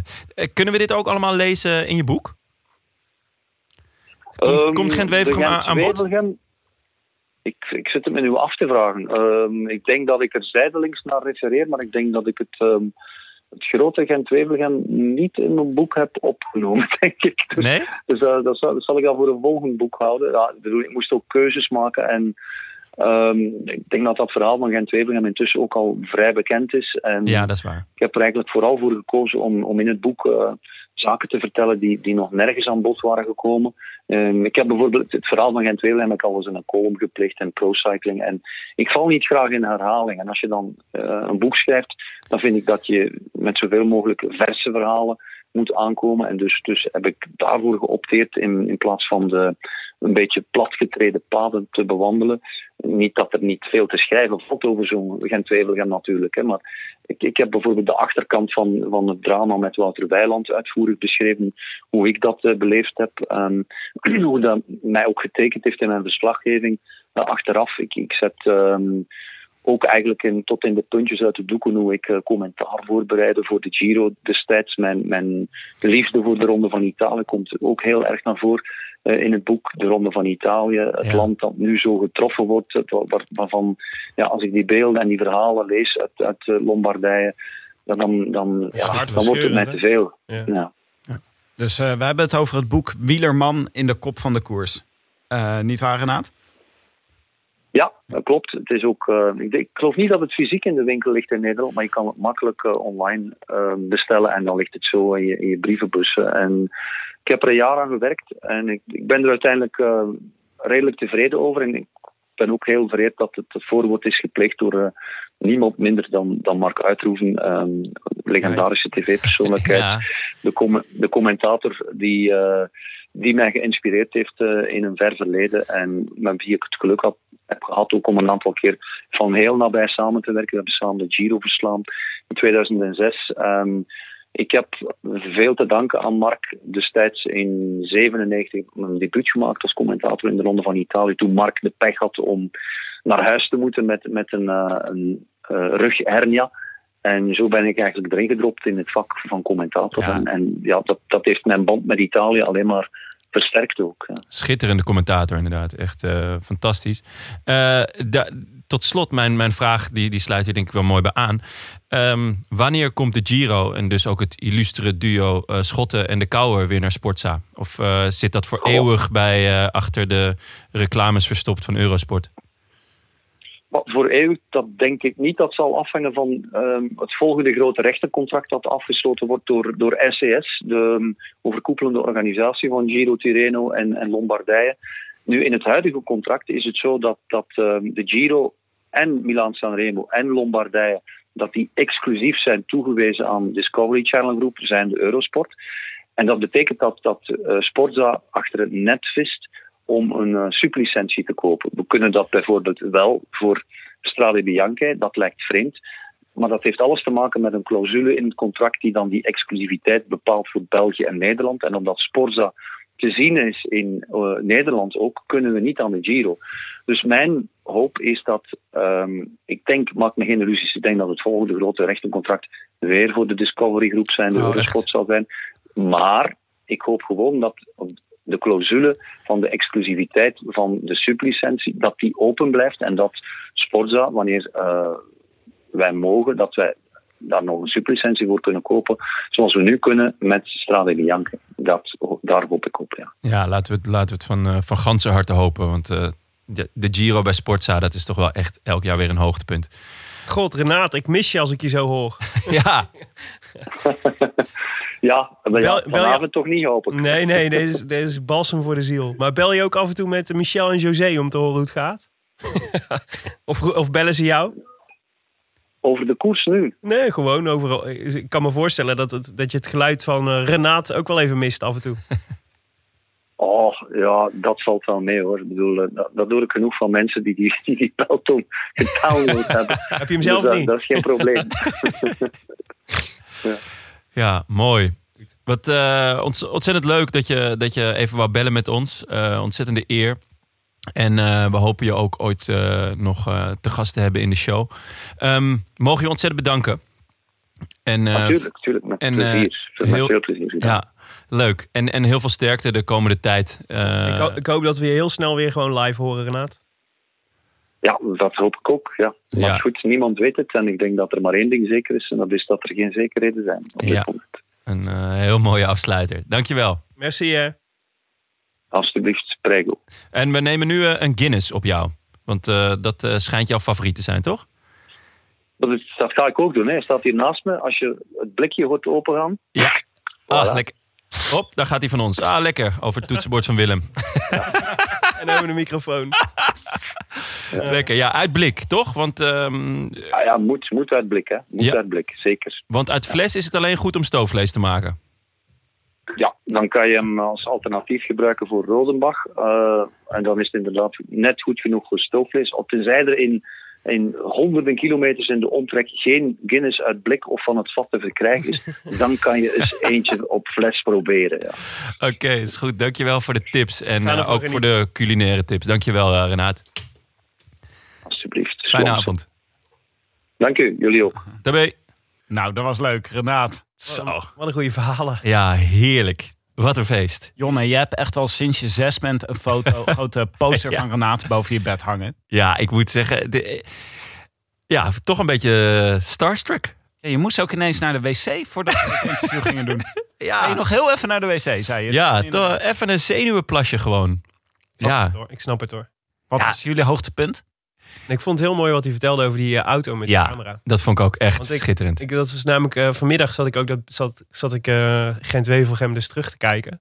En dat beeld bleef me ook echt bij. Dat shot is zo vet. Met die, ja. met die zes waaiers op rij. En, en al die jongens die er maar tussen zwemmen. En dat ze echt gewoon geen idee hebben nee, hoe ook, ze dit gaan overleven. En ook niet die, die waaiers gewoon niet opgezet krijgen. Omdat het zo hard waait dat ze bang zijn dat ze tegen elkaars wielen aanrijden. Ja, ja, ja het is gewoon niet mogelijk. Zo vet. We gaan, uh, we gaan nu de rest van de uitzending gaan we iets anders doen dan normaal. Want uh, het wielerseizoen, ja, het vraagt toch om improviseren. En dat doen wij gewoon graag. Uh, en we hebben dus ook ons format, hebben we daar iets op aangepast. We hebben besloten, we kregen een leuk mailtje van, van, van een luisteraar. Ja. Tim Simonsen heet hij. Eh, die zei van, eh, ja, als jullie die races gaan, eh, gaan nabespreken, die historische races, kunnen jullie dat dan niet hetzelfde doen als de podcast Rewatchables? En eh, laat dat nou toevallig ook een van mijn favoriete podcasts zijn, jongens. Het zal weer niet. Echt een hele goede, goede tip. We hadden het vorige week, probeerde het al een beetje. Maar wat Rewatchables altijd doet, is uh, dus de podcast van Bill Simmons, bekende Amerikaanse sportjournalist van The Ringer. En uh, in die podcast bespreken ze films na van, van een aantal jaar geleden. En dan kijken ze eigenlijk hoe die films de tand destijds doorstaan hebben. En daarvoor gebruiken ze een aantal categorieën om die films te bespreken. En aangezien wij ook historische wielerkoersen bespreken, dachten wij, wij gaan ook gewoon een paar categorieën verzinnen. Uh, waarmee we deze koers goed kunnen bespreken. Dus uh, we hebben het eigenlijk een beetje afgekeken van Bill Simmons en uh, de Rewatchables. En we moesten er ook nog eens op gewezen worden door Tim Simonsen. Maar goed, verder, verder hebben we het zelf verzonnen. Ik wou net zeggen. dus als we de komende tijd, ja, als we nog lang in coronacrisis blijven zitten en er niet gekoerst wordt, gaan wij gewoon historische wielerkoersen bespreken. En nu bij uh, Gent-Wevelgem 2015 gaan we voor het eerst proberen het op deze manier te doen. Dus daar komen de rubrieken, de lauweren. En ik dacht, laten we beginnen met het moment waarop de race gewonnen werd. The moment the race was won, zoals de site Inner Ring dat altijd noemt. Mm. Ja, bedoel je dan het, het allerlaatste beslissende moment in de koers? Of gewoon überhaupt beslissende momenten? Het is, nee, het, er moet één beslissend moment zijn in een koers. En dat moeten wij nu proberen vast te stellen. Wat was een moment waarop Paulini deze koers heeft gewonnen? Mm -hmm. Oeh. Ja, uiteindelijk kom je dan toch zeg maar in zijn, uh, in zijn, uh, in zijn ontsnapping. De, la de, laatste ontsnapping, uiteraard. Ja. ja. Maar, maar dat, zou, dat zou in deze koers zou het een beetje tekort doen. Ja, want hij zat het, hij heeft ook een paar keer uh, grote gaten moeten dichten, Paulini. Ja. Dat hij echt een soort van min of meer in kansloze positie zat en toch nog terugkwam. Sterker nog, daar begint de, de uitzending van Sportza mee. Er is een valpartij geweest. Ja. Uh, waarbij um, Cavendish uh, op achterstand is geraakt. En die wordt teruggereden door Stijn van den Berg. En, Trentin, Lange Stijn. Ja, en Trentin geloof ik. Van den Berg wacht op hem. Trentin die, die had hem echt nog teruggereden. En daar komt Paulini ook mee terug aansluiten. Ja. En ja, dat, dat, is, dat was ook al heel beslissend. En later zit Paulini ook in groep 2. Um, dat is vlak voordat uh, Thomas uh, de, de, de, de berm inwaait. En maakt hij ook de oversteek. Dus hij heeft, hij heeft eigenlijk... Uh, nou ja, met, met deze beslissende demarage. Maar daarvoor heeft hij ook al twee keer echt heel beslissend bedacht van... oké, okay, ik, ik moet nu gaan, anders dan, anders dan, dan kom ik er nooit meer bij. Mm. Ik zou zo, zelf ook al het moment willen aandragen dat als, uh, als Paulini wegrijdt, dan houden de beide quicksteps, uh, Ethics quickstep dan nog, die houden gewoon de benen stil en die beginnen naar elkaar te kijken. Dat Ook waren wel- Terpstra Terpstra en Van den Berg. van den Berg. Ja. Ja. En eh, die zitten gewoon eh, te God, dat kijken er vaker overkomen volgens mij. deze tandem. Ja, nee, maar ook dat ik kan me, ik kan me ook nog een andere koers heugen dat zij eh, Zeker. dat ook naar elkaar zaten te kijken. Dat is eh, de omloop, hè? Ja, Met, eh met Bono ook nog erbij en Stennard. ai, ai, ai. Dat was... eh, Geen gelukkig duo. nee, Goed nee, dat- klopt ja. Ja. Eigenlijk zouden hier Terpstra ook over moeten spreken. Wat, Ja. er, toen, wat er toen gebeurde. Maar ja, zij moesten, ze hebben de hele dag zoveel keuzes moeten maken over... nu ga ik terughalen, nu ga ik de sprong wagen... nu ga ik het risico lopen dat ik Patat komt te zitten. En Ja. ik kan me voorstellen, ja, het, eh, gewoon eh, op een gegeven moment gaat er een keer een moment komen... dat je denkt, nu gaan die anderen het wel dichtrijden. Ja. En dat was nu, het was op 6,7 kilometer van de finish, geloof ik. Ja. Ja.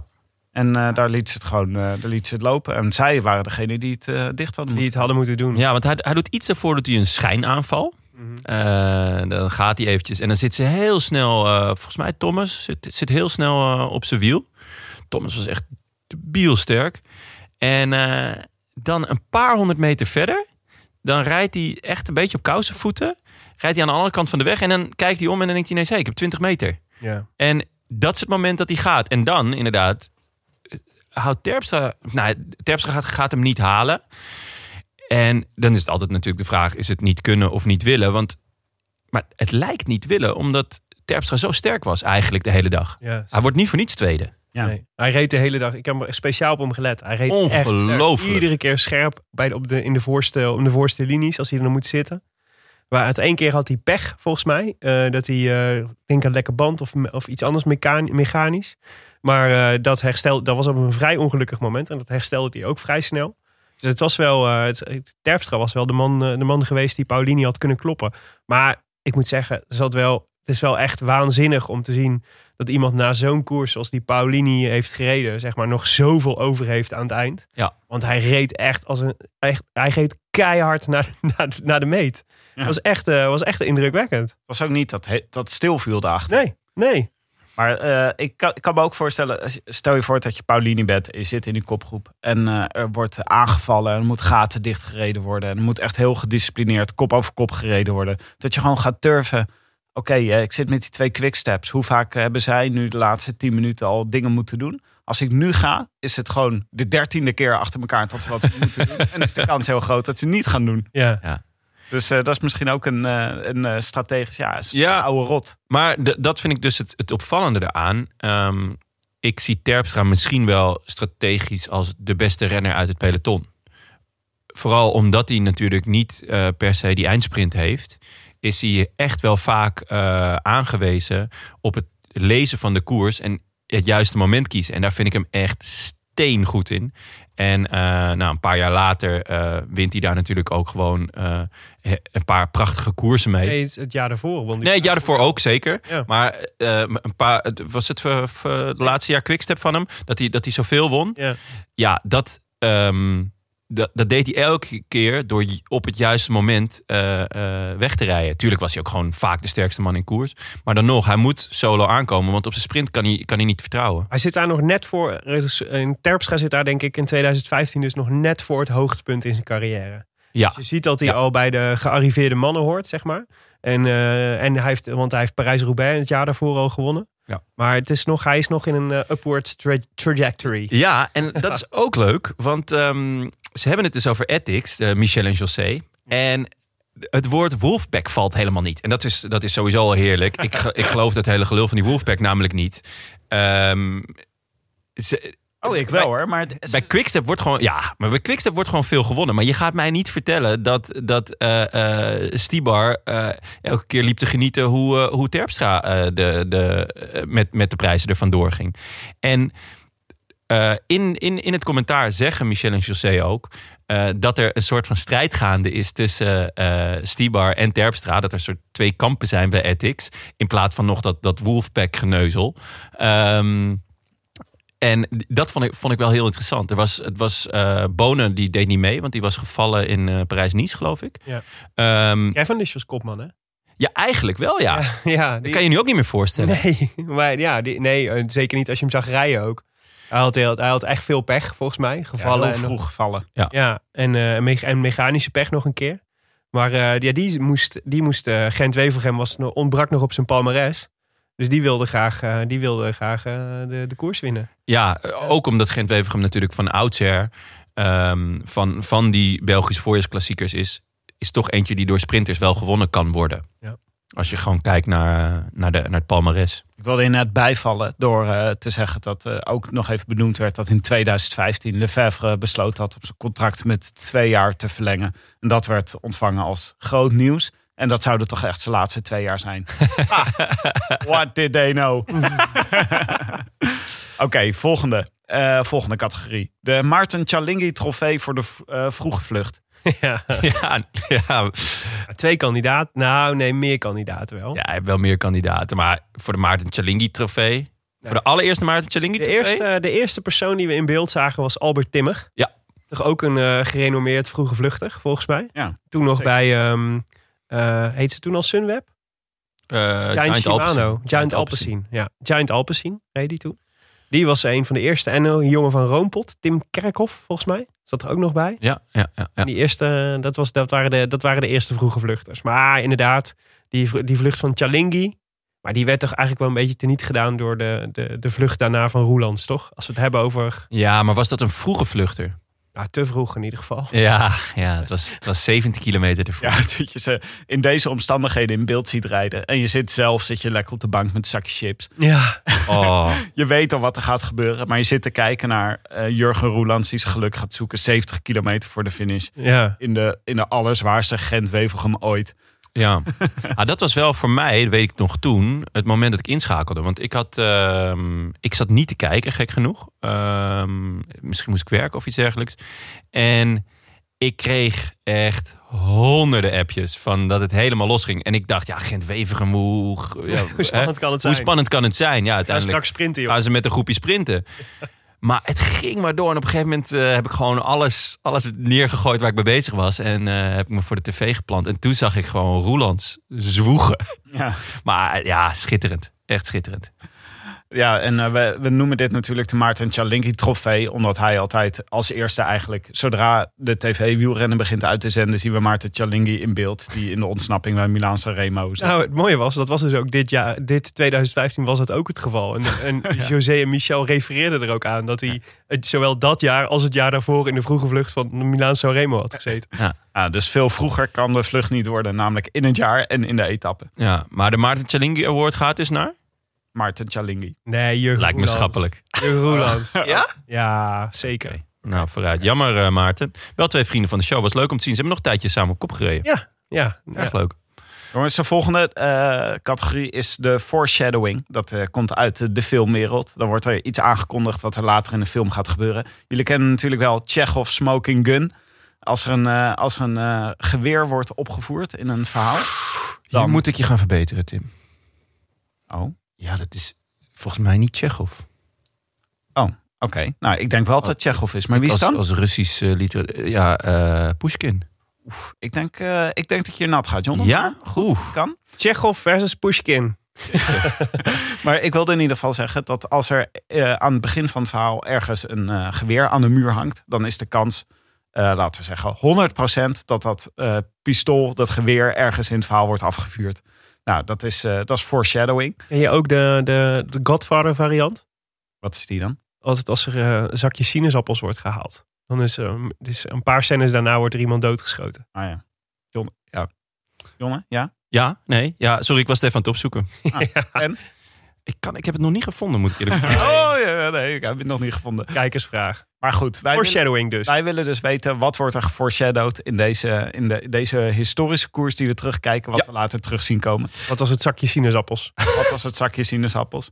Ik moest gelijk denken aan eh Sepp van Marken. Die hier eh, door eh, José en Michel de hele tijd als grote, grote favoriet wordt gezien. Ja, Hij rijdt dan bij Jumbo, Lotto Jumbo. Ja, En ehm, ja, die de koers in handen namen op een gegeven moment. En de, Chalingi demarage was daar eh, een eh, voorbeeld van.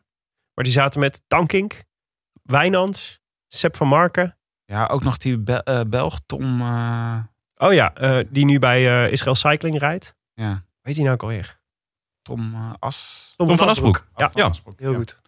Oeh, dat moest wel ver komen.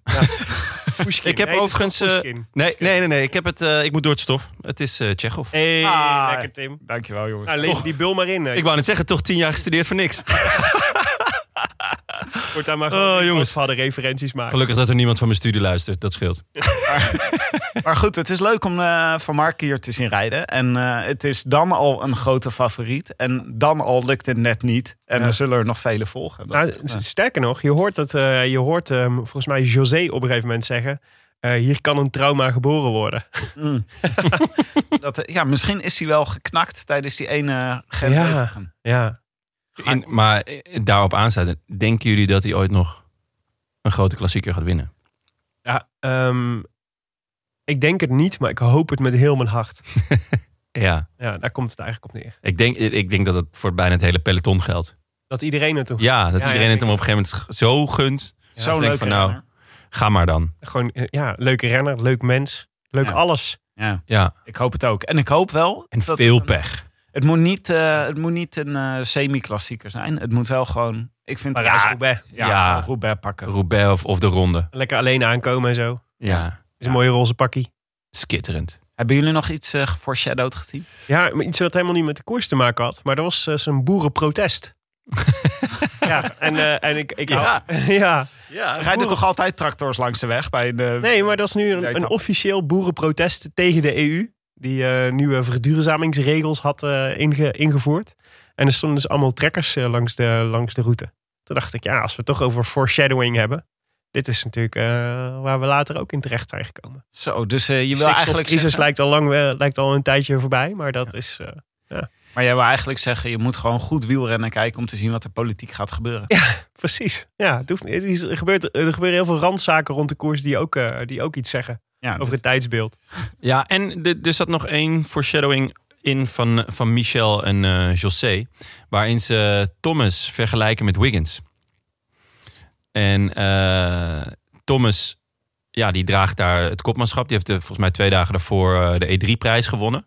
En eerst zit ze nog een beetje in dubio van... ja, kan hij dat kopmanschap nou eigenlijk wel echt aan? Nou, Michel zegt letterlijk nee. Die vindt het Ja, niet. maar het, het rare is dus, dus niet heel veel later hebben ze het erover. En dan zegt José van nou, dit is toch wel een, een, een halve Wiggins. En, en dan zegt Michel, het is een hele Wiggins.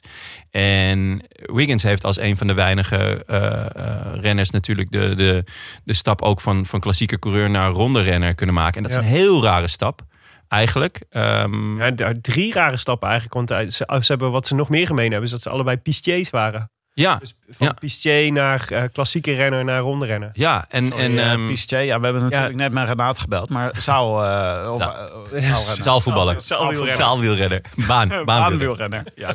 Ehm, ja, kijk, kijk je helemaal van in de war. Er staat ook hè, kunstfietsen in de zaal. Ja. Een soort ballet. Nee, maar ehm, ja, we zagen hier natuurlijk echt een heel goede Thomas. En die vergelijk met Wiggins, eh, ja, vond ik best wel eh, mooi Zeker. foreshadowing. Het is, hetzelfde, het, is namelijk, het is ook hetzelfde jaar, namelijk 2015, dat hij voor het eerst de meesterknecht van Froome was in de Tour. En eh, zelf ook gewoon vijftiende werd in de Tour. Ja. Het jaar daarop ook, vijftiende. En meesterknecht van Froome, die ook eh, die twee keer de Tour wint. Dus eh, dat was de, de aankondiging van, eh, van zijn eh rondekwaliteit. Ja, ging hij langzaamaan Richie Poort van de troon verstoten. Ja. Leuke renner. We hebben, hem ook, eh, po- eh, we hebben hem ook benaderd natuurlijk voor deze aflevering. Maar iedereen benadert.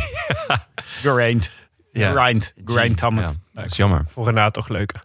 Ja, ja, ja, zeker. Over Renaat gesproken. Ik wilde graag eh, de categorie de konijnenpijp trofee wilde ik graag introduceren. Oh? Ik twijfel nog een beetje tussen de konijnenpijp trofee of de Karsten Kroon Award.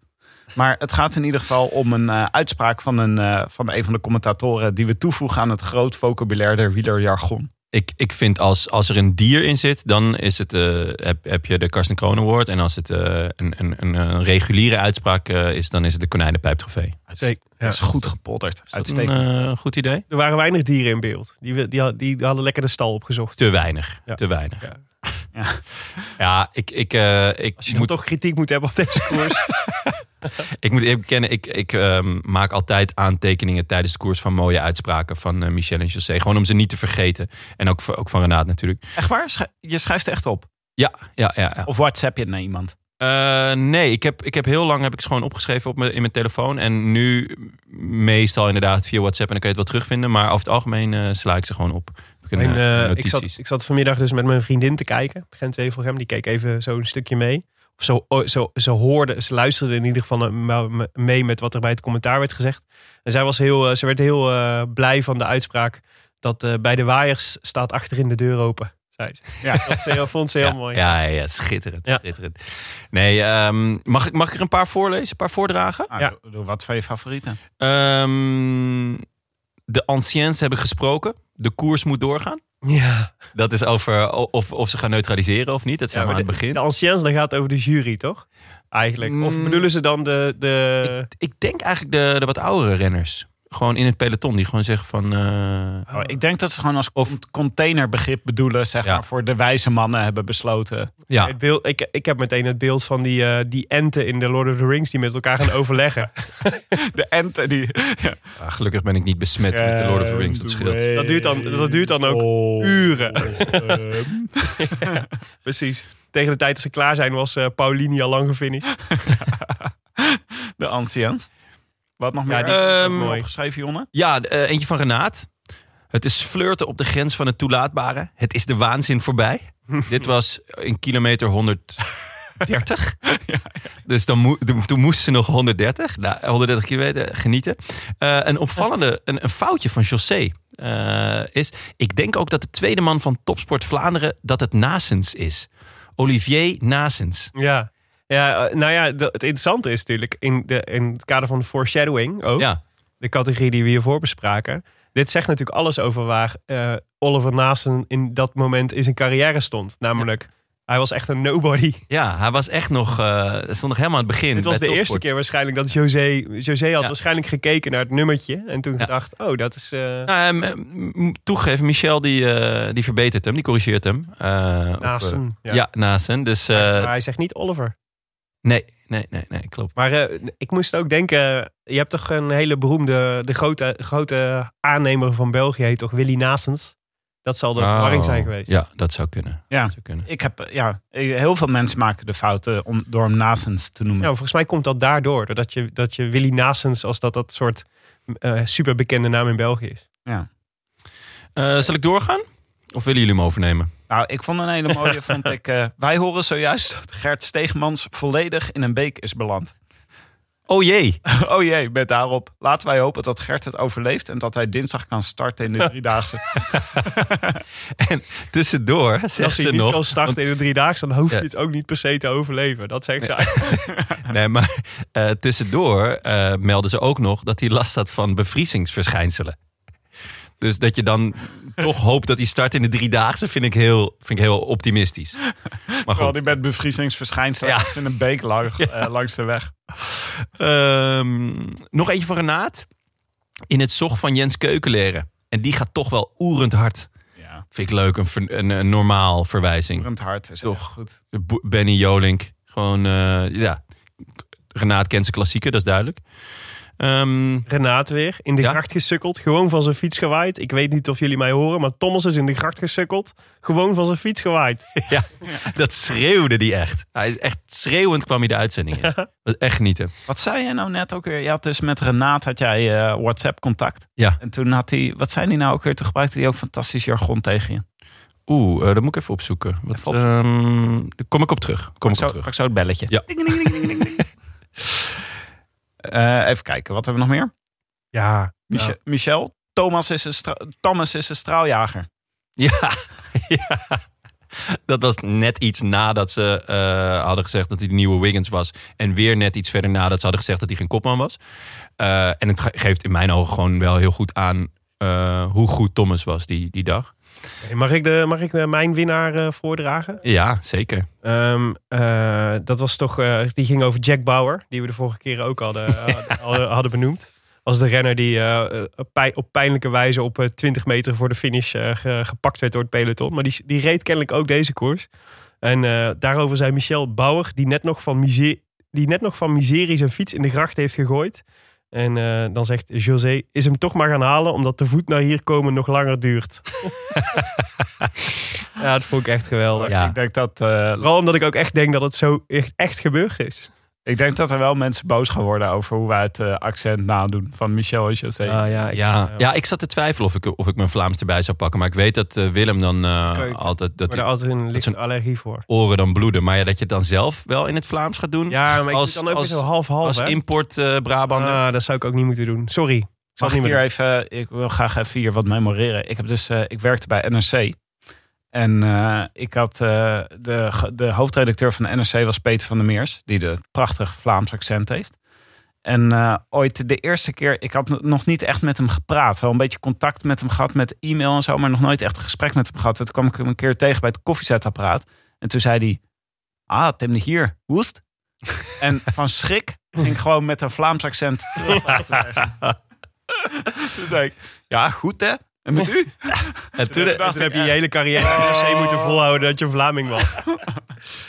oh, afgedropen ben ik. ja, Tim de hier uit Wustwezel. Maar ehm, oké, ja, maar even een bruggetje, want eh, je noemde net Jack Bauer. Ik wilde namelijk ook als vijfde categorie wilde ik de Jack Bauer, eh, Jack Bauer trofee eh, toevoegen. Namelijk de renner die er het dichtste bij kwam, maar het net niet, eh, net niet is gelukt. Dus niet degene die tweede is geworden, maar iemand die ergens tijdens deze koers heel veel kans had om hier met de overwinning er vandoor te gaan. Ja, dat kan er maar één zijn, toch? In ieder geval in deze koers. ja, ja, ja, ja Roelands. Ja, Die moet Roelands. hem natuurlijk winnen. Maar ik Kiel- zou toch ook wel Nicky Terpstra willen, willen. Want die had natuurlijk wel alle kaarten om, eh, om deze koers te kunnen winnen. De juiste kaart om deze koers te kunnen winnen. Ja, Dus ploegmaat in de voorste groep. eh, super, was supergoed. Die had, hem, die had hem natuurlijk normaal gesproken, had je moeten zeggen, dit was, het was uit te spelen geweest. Ja, maar misschien was het ergens dus ook wel moeilijk dat er nog een ploegmaat bij zat. Want daardoor werd er wel... Stijn van den Berg was. En daardoor werd er natuurlijk continu naar hun gekeken. En, Ja. en ehm, dat, is, dat is gewoon heel lastig koersen. En misschien was het voor Terpstra dus stiekem wel fijn geweest... als er bijvoorbeeld eh, gewoon iemand met een, met een heel goede sprint nog bij was geweest. Eh, want dan ligt automatisch de druk op diens schouders. Ja. En dat is het moment dat, dat Terpstra eh, op zijn best is, denk ik. Hij had een tijdje, Roeland zat een tijdje in die positie toch? Met die had de bus erin een groepje achter zich. Ja, Hoefde eigenlijk niet te rijden. Ja, ja nee, eh, de, de Busseren bedoel je. Dus Ja. de Roelands reed voorop en Ja. de Busseren... Ja, klopt, maar de Busseren was, was gewoon niet goed genoeg. Nee. Uiteindelijk, die was gewoon echt niet sterk genoeg. Die werd, die werd een aantal keer eh, gewoon eh hup Ja. uit het wiel gereden. Samen met Van Marken trouwens. De Jack Bauer trofee eh, mag eh, van mij naar Jurgen Roeland hoor. Ja, zeker. Maar hadden we, Ja, hadden we, dan... we kunnen hem ook nog iets tunen. We kunnen ook zeggen, het moet wel... eh Terpstra, die reed hier toch wel als een favoriet, reed hier ook rond. Mhm. Ik bedoel, hij rijdt bij, rijdt bij een van de sterkste ploegen. En, eh, is goed vertegenwoordigd. goed hè? vertegenwoordigd. En je kan zeggen dat Roelands toch wat meer een outsider hier was. En Jack Bauer destijds in de gevraagde etappe natuurlijk ook een beetje een outsider was. Dus we kunnen zeggen, de Jack Bauer trofee is voor een renner die hier grote kans had om de stunt van zijn leven te poelen. Maar niet gelukt is. Beetje Niels Poliet in eh, Parijs-Roubaix. Dat idee. Ja, dat was een goede. Niels Polit Award had het ook kunnen. Of de Tanden, de, de Prodent Award. De Pils Nollet. Maar ik denk dat van Pils Nollet gaan we nog wel veel horen hoor. Zeker. Die gaat zijn, Oh ja. zijn klassiekertje nog wel winnen.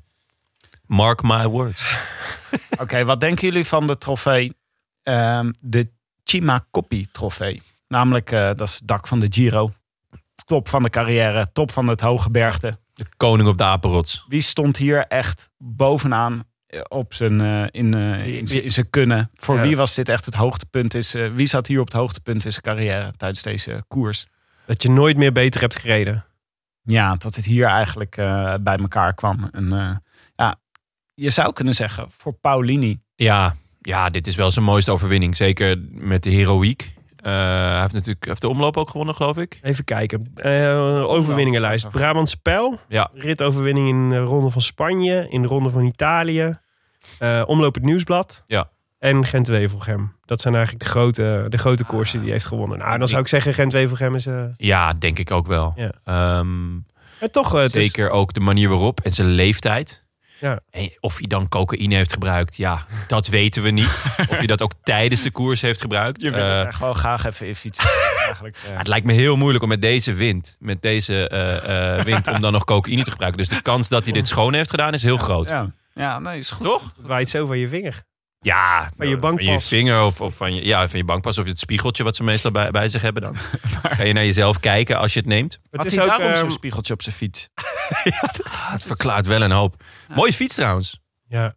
Hij is ook... eh, Waar reed hij? hij, is dat, eh, maar hij is dus serieus dat jaar. Ja, zeker. Een prachtige fiets. Een rode Canyon. Ja. Ja, nee, goed dat, je, goed dat je het even memoreert. Nee, ik was even naar de dopingschorsing aan het kijken van eh, Paulini.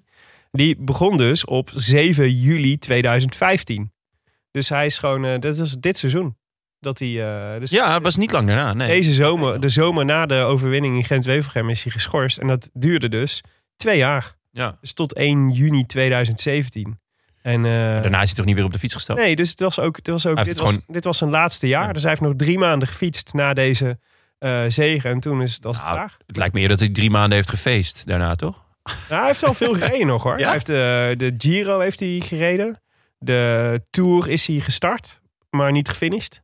Dat zal met die dopingschorsing te maken hebben. Je zou Ja, zeggen ja, dat ja. hij dan... Nee, dus op 11 juli reed hij zijn laatste Tour-etappe. En dat was het moment dat zijn schorsing begon. Oh. En nooit niet eh, daarna nog even de Tour of Colombia of zo? Volgens Pro Cycling Stats niet. Nee, dat zou een logische keuze zijn, toch? Maar wel, eh, wel een bijzondere renner. En eh, ik vond het ook leuk. hij, is dan, hij was 38 of zo toen hij hier reed. Ja. Ja. En Ja. eh, helpt dat dan, eh, volgens mij helpt het wel. Als je, als je al wat ouder bent, dat je wat meer vermogen hebt om... eh om Taaiheid. taaiheid. Ja. En Ja, hij startte- je- dat zag je ook aan het einde, hoe hard hij, hoe hard hij naar de finish Ja. reed. Als we het al, waar we het al eerder over hadden. Maar hij was hier echt gewoon, hij was zo goed. En fantastische baard, natuurlijk. ja, Ja. zeker ja. Moeten we toch ook vaststellen. Maar eigenlijk was hij, was hij knecht hè, van deze koers. Voor Christophe. Oh ja. Die eh, volgens mij iets van tiende of zo werd. Maar die, eh, Stond hij iets te dik? Negende. Hij, wordt het, hij won de sprint van het peloton. ja, Voor Sagan en Edward Teuns. daar heeft Christophe natuurlijk een handje van om de sprint van het peloton te winnen. Ja. En Zo puntjes sprokkelen. wat extra, wat extra eh, kilo's eh, is in deze koers natuurlijk kan geen kwaad. Ja, dus dat zou je zeggen. Ja. Oké, maar Hey, goed. wat- Chima, wat- Chima Koppie voor eh, Paulini? Ja, ja dit, dit, is- dit was de top van zijn carrière. Het is een mooie afsluiter was het. De, Ja. de, mooiste, de mooiste zegen voor het laatst bewaard. Waren er, eh, hadden jullie momenten eh, of, of renners waarvan je eh, blij was dat je ze weer even terugzag? Die je had gemist in de afgelopen tijd? Nou, ik vond. ehm, eh, het, waren, het waren natuurlijk wel regen. ehm, pakjes, maar ik vond één pakje helemaal rood was het. Mhm. Volgens mij was het het regenpak van BMC. Ja, die was heel Het vet. was schitterend. Ja, was echt heel tof. Zo mooi. Dan, dan zie je dus ook hoeveel ehm eh, reclame-uitingen gewoon verpesten. Maar dat vond ik echt, eh, heb ik echt met veel eh, esthetisch vermogen naar zitten, esthetisch plezier naar zitten kijken. Je snapt toch, toch ook niet dat die ploegen niet gewoon zeggen van één sponsor, gewoon één naam erop. En voor de rest het shirt helemaal e- egaal één kleur. Daar val je Ja. zo op vergeleken met de rest. Zoals wij, zoals wij ook maar één sponsor hebben. Altijd. Nee, ik zit hier, ik heb dingen op de mouwen, ik heb iets op mijn voorhoofd Onder mijn oksel zelfs. Onder mijn oksel. Maar ehm, nee, heb jij, heb jij nog renners? Want eh, Nou, er waren een, er waren een paar. Vond eh Chavanel, vond ik. eh, was die had ook wel een heel mooie rol. Hij had een hele mooie rol. Worstelend met zijn, eh, met zijn jasje. Daarna nooit meer gezien. was een soort ballet. Ik, wil graag, ik hoop dat ze er morgen klassieke muziek onder zetten. Terwijl hij eh, terwijl, terwijl hij dat doet. Ook heel tof. En ehm eh Eugert Zoepa. Soepa? Nee, nee ik, hij kwam voorbij inderdaad, maar het er ging niet echt een belletje rinkelen. Moet Ja, de Albanese. Een, een Albanese renner. Die, eh, die was altijd... eh, ging, bij een aantal WK's ging die, eh, zat hij aan de vroege vlucht. De Maarten Chalingio hoort op het WK. Ja, ja, zeker. Dat is wel een lekkere, om, Ja. om, hem, eh, Ja. lekker om hem daar is, te eh, pakken. is met pensioen. Ik had, er al, ik had al lang niet meer aan hem gedacht. Dus eh, Eu- Eugert Soepa was... eh, was eh, die werd, Eugert Soepa. ja, en werd ook gewoon... eh, ja, gewoon keurig in de twintigste, rond de twintigste plek volgens mij. Werd. 23e. Ja, nou, is toch knap Ja, zeker. Ja. voor een Albanese. Ehm, ja, die, ik, ik vond, en ik vond het leuk om ehm, te zien eh, Daniel Os, die nu natuurlijk in onze hoofden allemaal verbonden is met Peter Sagan. Ja. Die reed toen nog voor Greg. Zeker, bij BMC. En Ja. hoe? Ja, en hij was echt knijtergoed. Hoewel die wel uit het eh, groepje met eh, Thomas en zo is gewaaid.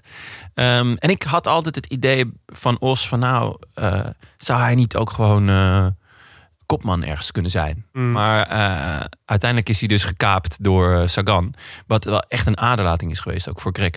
En eh, hij was dat jaar ook al super in Milaan Sanremo. Dat was het jaar dat hij echt, die had hij kunnen winnen.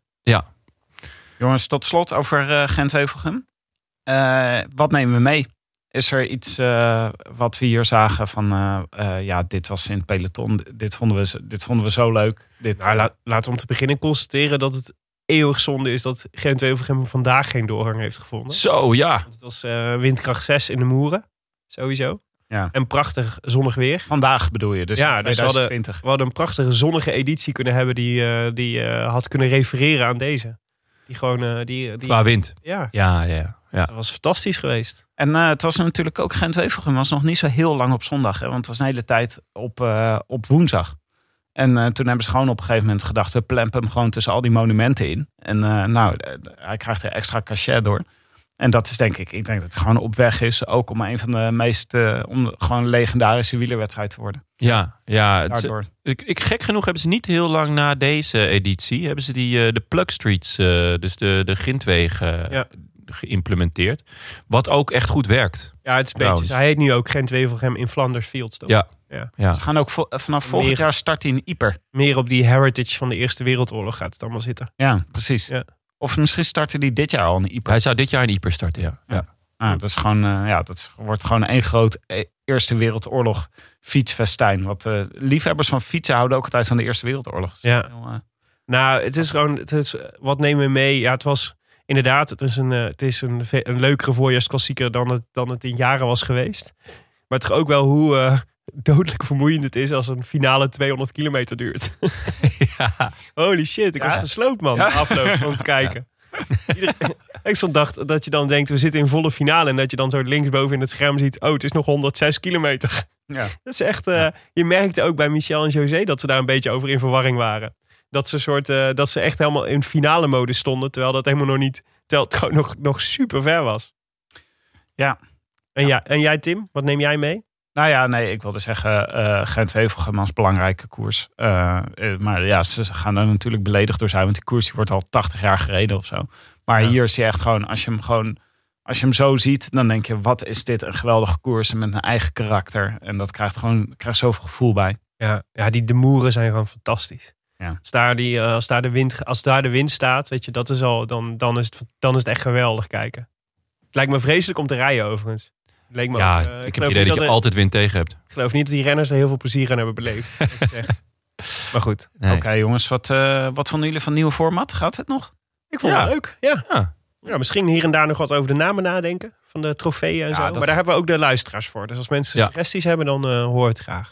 Maar hoe meer trofeeën, hoe beter natuurlijk. Ja, uiteindelijk wel. Kunnen, Absoluut. me- kunnen renners toch ook wel op een LinkedIn zetten? Winnaar van de, van de, van de Maarten Chalingi eh, trofee. Maar de Chalingi Award. Nou, voorspelbokaal, ja, dat wordt even een beetje moeilijk. Eh, Ja. We zitten nog steeds, eh, wanneer wordt de eerste koers weer gereden? Eh, Ja, ja. maar ja, dat is... eh, Nou, we zaten... eh, Ja, gaan we weer een weddenschap plaatsen? Mogen we hem nog aanpassen? ja, het wordt... Waar, waar, waar zat jij ook alweer? Ik, eh, de Tour. Ik had ingezet op de Tour. Ja. En laten we wel wezen. eh, Ja, niemand denkt dat er iets kan gebeuren behalve de ASO. De ASO. ja dus de, volgens mij is de stand van zaken nu dat ze aan het proberen zijn om te kijken of ze de Tour zonder publiek kunnen rijden. Ja. Dat is een beetje de... Nou, lijkt mij echt geen enkel probleem. Nou ja, Vanaf de tv maakt er ook echt geen donder uit. Voor nee, ja, het sterker nog, ik erger me vaak aan het publiek. Geen meelopers. Ja, geen meelopers. Maar eh, misschien moeten we hier wel even vermelden. We, eh, zodra we weer iets eh, voorspellen hebben, dan gaan we dat doen. En dan Ja. kan je weer een prijspakket van Canyon winnen. Leuk dat we Canyon dus vandaag even zagen als eh, prominent winnaar. Van Met de rode fiets van Paulini. Ja. Ja, mijn dochter zat naast me te, te kijken en die zei, hey, blauwe fiets. Was toch een beetje, ja. Oeh, Dat een rode was. ja. dan mag je langzaamaan aan een eh testje van de ogen gaan denken. ja dus ik, weet niet, ik weet niet wat hier aan de hand was. Ik ben Ja. toch ook eh, bevangen door het mooie weer buiten. Eh, nou, dit was het. nou, we hebben nog Ah, goedjes. nee, nee, we hebben niet. Niet? Er was namelijk nog iemand anders die ook eh, reed. De, de, eh de Gent deze Gent Dat was Dylan van Baarle. Ja. Die werd zelfs door Renaat nog eventjes genoemd. En ehm, het, was sowieso, het was sowieso een bijzondere dag natuurlijk. Want eh Floortje Makai, mevrouw van Baarle, won de, de dameseditie. En, ehm, en hij, won, hij zat keurig mee in de eerste waaier. En op een gegeven moment hoor je, eh, hoor je eh, Renaat zeggen dat hij, eh, dat hij valt. Dat hij gevallen is. Dat hij, weg, dat hij, eh, dat hij eh, van het pad gewaaid is. Maar ik had het even gecheckt en dat blijkt dus niet het geval. Er was dus, hij zat keurig in de eerste waaier, maar er was een renner die naast hem zat die een volle bidon wilde aanpakken. Dat ging mis. Die bidon die belandde voor zijn fiets en toen viel hij. Toen raakte hij de aansluiting kwijt. Hij zat toen bij Cannondale. Hij zat toen, ja, precies. Ja. En, eh, en, ehm, en ik had hem toch eventjes op de, op de WhatsApp. Dus toen dacht ik, laat ik meteen even vragen of hij niet eh, even de groetjes wil doen. Hoi eh, beste luisteraars van de Rode Lantaarn. Ehm, het is eh Dylan van Baarle hier. Ik, eh, ik heb weliswaar niks gewonnen, maar ehm, ja, ik wil jullie allemaal eh, de hartelijke groetjes doen. Ehm, in deze toch wel gekke tijd zonder koers. Ehm, ook voor mijzelf natuurlijk eh, een beetje apart. Ehm, ik, eh, ik kan helaas niet buiten trainen. Dus ik ben veel bezig op de, op de kikker, op de wouwe kikker. eh, en doe ik een beetje swiften. Dus eh, om toch maar een beetje bezig te blijven. Maar eh, ja, ik hoop dat jullie het ook goed maken. En ehm, ja, hopelijk eh, is het snel om over. Ja, daar hopen wij ook natuurlijk. Ja, die arme jongen die zit gewoon in Monaco. Ja, dat, Deze, deze zin is denk ik nog nooit eerder uitgesproken. nee, maar nu is dat... Ik zou daar niet in eh, quarantaine willen zitten, toch? Maar toch Of, of hoef je in Mo- Monaco? Ja, ja. Ja, ze mogen niet fietsen dus. Dus dat is echt... Nee, maar eh, dat is omdat Frankrijk in, in dingen zit. En je kan in Monaco zelf niet fietsen. Maar mag hij nog wel naar buiten? Ehm, Of zit Monaco ook echt in... eh, nou, volgens mij mogen ze wel naar buiten, maar niet buiten fietsen. Oké, Nee, ze mag een ommetje maken en zo. ja? Ja. En moet je dan zo'n papiertje bij je hebben? Nou, dat zou best wel kunnen. Goh, Maar ze zitten, eh, die, al die renners die zitten nu de hele, voortdurend op Zwift te fietsen. En, Ja. en eh, Van Baarle ook. Echt heel grappig. Is iedere keer als je op Zwift gaat, dan is er echt een heel peloton aan profs die eh, mee aan het rijden is. Ieder, alle profs, behalve George Bennett. Die werd er echt ziek gefrustreerd van. Het was hem nog geen enkele keer gelukt om top 10 te rijden. Echt heel zielig. Ja, Oh, die arme jongen. Toen hij doet af en toe van die wedstrijdjes mee Ja. en het lukt hem gewoon niet. Dan ben je gewoon al depressief omdat je thuis zit, eh, niet kan wielrennen en is ook geen wielrennen op tv. En dan ga je koersen tegen een stel amateurs. Ja, maar Swift... En dan word je gewoon geen top 10. Ja, vroeg dit in de Rode Lantaarn eh, redactiegroep waarom het kan dat die profs dan eh, verliezen van eh, amateurs. Maar die zeiden van ten Ja. eerste is het heel makkelijk om vals te spelen. Ja, dat vooral. Ja, je kan doen alsof je zwaarder of lichter bent. Ja. Lichter volgens mij. Maar zwaar, zwaarder gaat je niet helpen. Nee, precies. Maar het is ook zo dat veel eh, eh, van die amateurrenners... die kennen al die parcours helemaal uit hun hoofd. Dus die weten precies op welk moment ze moeten aanzetten... om eh, met een aanloopje de berg op te rijden en dat soort dingen. Ja, dat, dat vond ik allemaal een beetje secundair geneuzel. Je kan gewoon heel makkelijk vals spelen. toch? Ja, dat is waar. Maar ja, dat kunnen die profs ook, toch? Ja, dat is waar. Ja. Nee, eh, Arno de Mare en Jetsebol. Dat zijn de enige twee profs die ik tot nu toe koers heb zien winnen op, eh, op Zwift. Oeh, Jetsebol. Dat is grappig. Een goede Swifter. Ja. Wat leuk. Hij keek eh, op het laatste moment nog even over zijn schouder of uh, Madrazzo er niet aankwam. Maar dat bleek niet. Goed. Eh, u luisterde naar de Roland Taarn. Eh, goed gepakt. eh, goed herpakt, joh. Ja, je wees naar mij, maar ik was net een slokje van die Guinness aan het nemen. Maar goed, eh, u luisterde naar de Roland Taarn. Gepresenteerd door uw favoriete bankzitters Tim de Gier, Willem Dudok en mijzelf, Jonas Riese. Veel dank aan onze sponsor, sponsoren Canyon, hashtag fiets van de show en Scorito. En BBB Cycling. En vandaag inderdaad BBB Cycling. Billen, buik, benen, toch? Voor het eh, voorseizoen. Ja.